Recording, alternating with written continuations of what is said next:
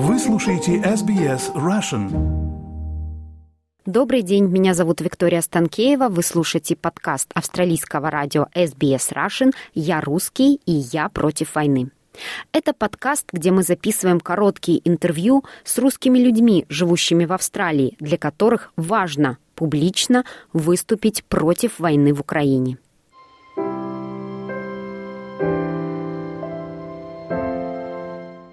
Я Кирилл, и я против войны в Украине. Я считаю, что любой здравомыслящий человек, который понимает, что происходит сейчас между Россией и Украиной, э, должен быть против войны. Здесь много причин на самом деле. Основная причина это в том, что я не представляю, как вообще можно быть за войну, за любую войну. Это противоестественно. Почему я конкретно против войны? Ну, здесь несколько причин. А, основная, одна из основных причин то, что моя жена из Украины, она из Славянска. А, Ее мама была вынуждена бежать оттуда, и она вот шесть месяцев назад к нам приехала в Австралию. Но ее отец до сих пор там. Их дом разрушен в поселке городского типа недалеко от Славянска. Отец сейчас там до сих пор э, находится со своими родственниками. Надеемся, что он тоже сможет к нам скоро приехать. Я считаю, что то, что сейчас происходит в Украине, это просто немыслимо. Такого не должно быть в 21 веке. Меня до сих пор, когда я начинаю об этом размышлять, что сейчас испытывают жители Украины, у меня просто слезы на глаза наворачиваются. Это, это ужасно. Я никогда не поддерживал э, политику Владимира Владимировича Путина. Я категорически был против того, что делала российская власть на протяжении многих лет. То есть если первый его срок еще куда ни шло, то после второго срока мне уже было очевидно, что Россия выбрала путь самоизоляции. Для меня это было катастрофически, потому что все мои родственники и все мои друзья до сих пор живут или жили в России. И я был категорически против этого пути. И на тот момент я понимал прекрасно, что говорить в России о том, что я против власти, для меня лично это было бы, на самом деле, достаточно рискованно. Поэтому здесь, сейчас, живя в Австралии, я считаю просто своим долгом говорить об этом, писать об этом, переубеждать сомневающихся, пытаться сделать все для того, чтобы донести до людей правду, но только потому, что я могу это делать. Могу и могу не бояться за свою жизнь, за жизнь своих близких. Для меня это важно.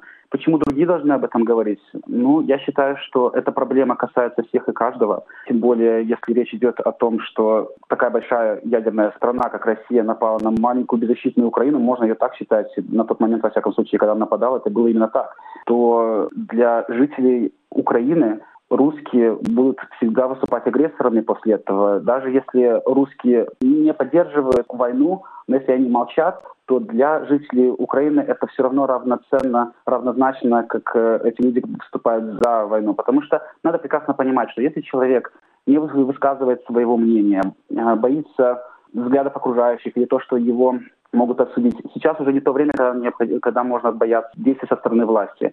Это правда. И сейчас вот я недавно, вот когда про мобилизацию увидел, то, что куча людей из-за мобилизации начали бежать из России в разные города, там, в Казахстан, в Беларусь, там еще куда-то.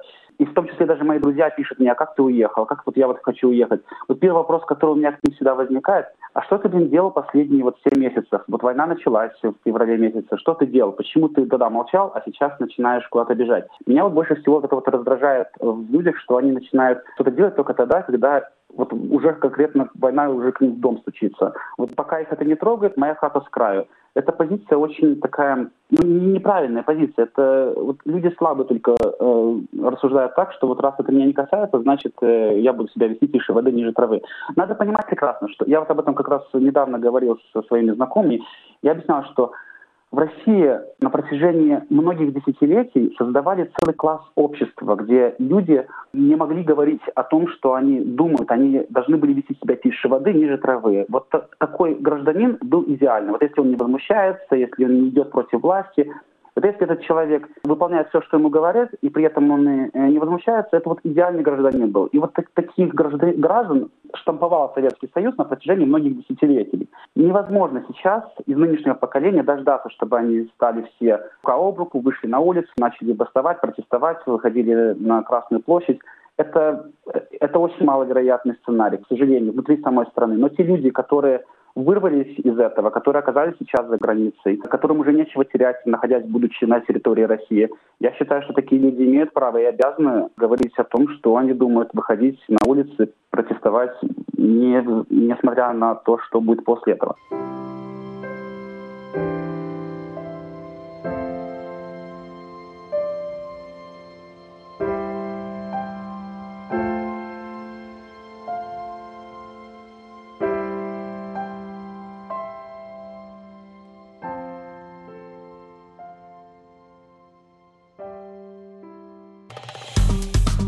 Поставьте лайк, поделитесь, комментируйте. SBS Russian в Фейсбуке.